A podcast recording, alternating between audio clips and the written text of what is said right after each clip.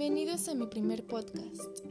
Soy Dulce y el día de hoy les hablaré sobre las adicciones más comunes en la gente. Comencemos por definir qué es una adicción. Según la OMS, Organización Mundial de la Salud, entendemos por adicción una enfermedad física y psicoemocional en donde se desarrolla una dependencia hacia una sustancia, actividad o relación causada por la satisfacción que su uso generará en la persona. Es importante recalcar que al momento de hablar de adicción no siempre nos vamos a referir a alguna adicción relacionada al, tabaco, al alcohol, las drogas o alguna, o alguna sustancia relacionada a estas sino que hoy en día existen un sinfín de adicciones de las cuales quizá no hemos llegado a escuchar o no hemos llegado a ser conscientes de ellas. Algunos de estos tipos de adicciones pudieran ser adicción a la comida, al celular, al internet, los videojuegos, compras o incluso al trabajo. Ah, otra adicción también que pudiese haber pudiese ser adicción al sexo. Sonara un poco extraño, pero les vuelvo a comentar, hay un sinfín de adicciones. Em, hablemos de la persona adicta. Una persona adicta va a abandonar sus actividades cotidianas para sumergirse en lo que le causa ese determinado placer. Esto la va a llevar a producir un deterioro en su salud en su vida social y en su vida laboral. Les hablaré un poco del, proceso que genera esta adicción y de algunos de los síntomas más notorios que pudiésemos llegar a ver en este tipo de personas. El primer bueno, el proceso tendrá como primer fase la fase de conocimiento, es aquí en donde la persona va a entrar en contacto con la sustancia, dispositivo o actividad y va a experimentar sus efectos por primera vez. Después de esta fase, la persona va a tomar la decisión de alejarse o todo lo contrario, de adentrarse más en ella. Esto va a depender mucho de los, de los factores que lo rodean, de los factores familiares, intelectuales, educativos y emocionales. Algunos de los síntomas pudiesen ser aumento de la tolerancia. La persona va a consumir cantidades mayores de la sustancia o va a dedicarle más tiempo a la actividad para obtener los mismos efectos.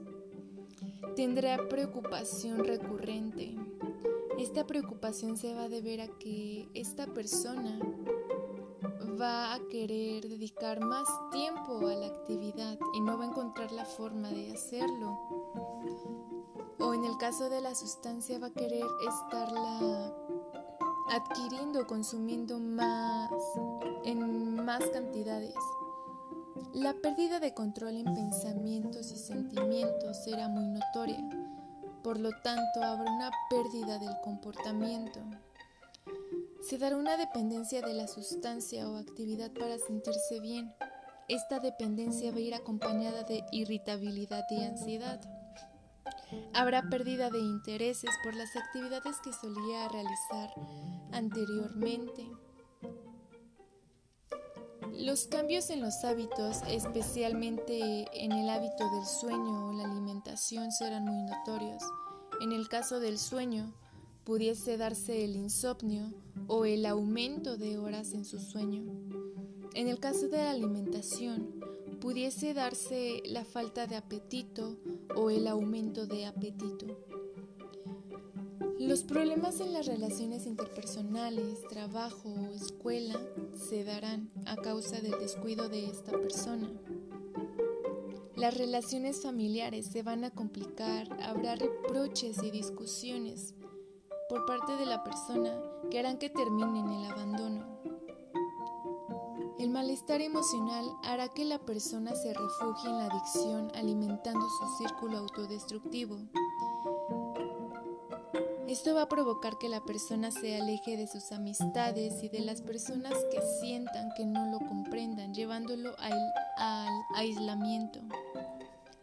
Es importante entender que dependiendo del tipo de droga, la cantidad y el tiempo, las consecuencias pueden ser graves o incluso pueden llegar a ser fatales.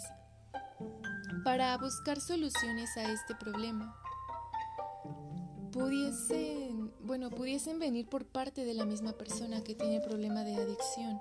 Habrá personas que no van a necesitar ayuda de personas profesionales, sino que ellas mismas lograrán poco a poco ir saliendo de, su adicción, por fases, obviamente, pero en el caso de las personas que lleven más tiempo dentro de esta adicción, van a necesitar ayuda profesional para poder llevar a cabo un tratamiento y una desintoxicación. En este caso tendrían que recurrir a profesionales. Yo creo que por mi parte es todo por el momento. Espero que esta información les haya sido de, de su agrado y de ayuda y los veo en el siguiente podcast. Gracias.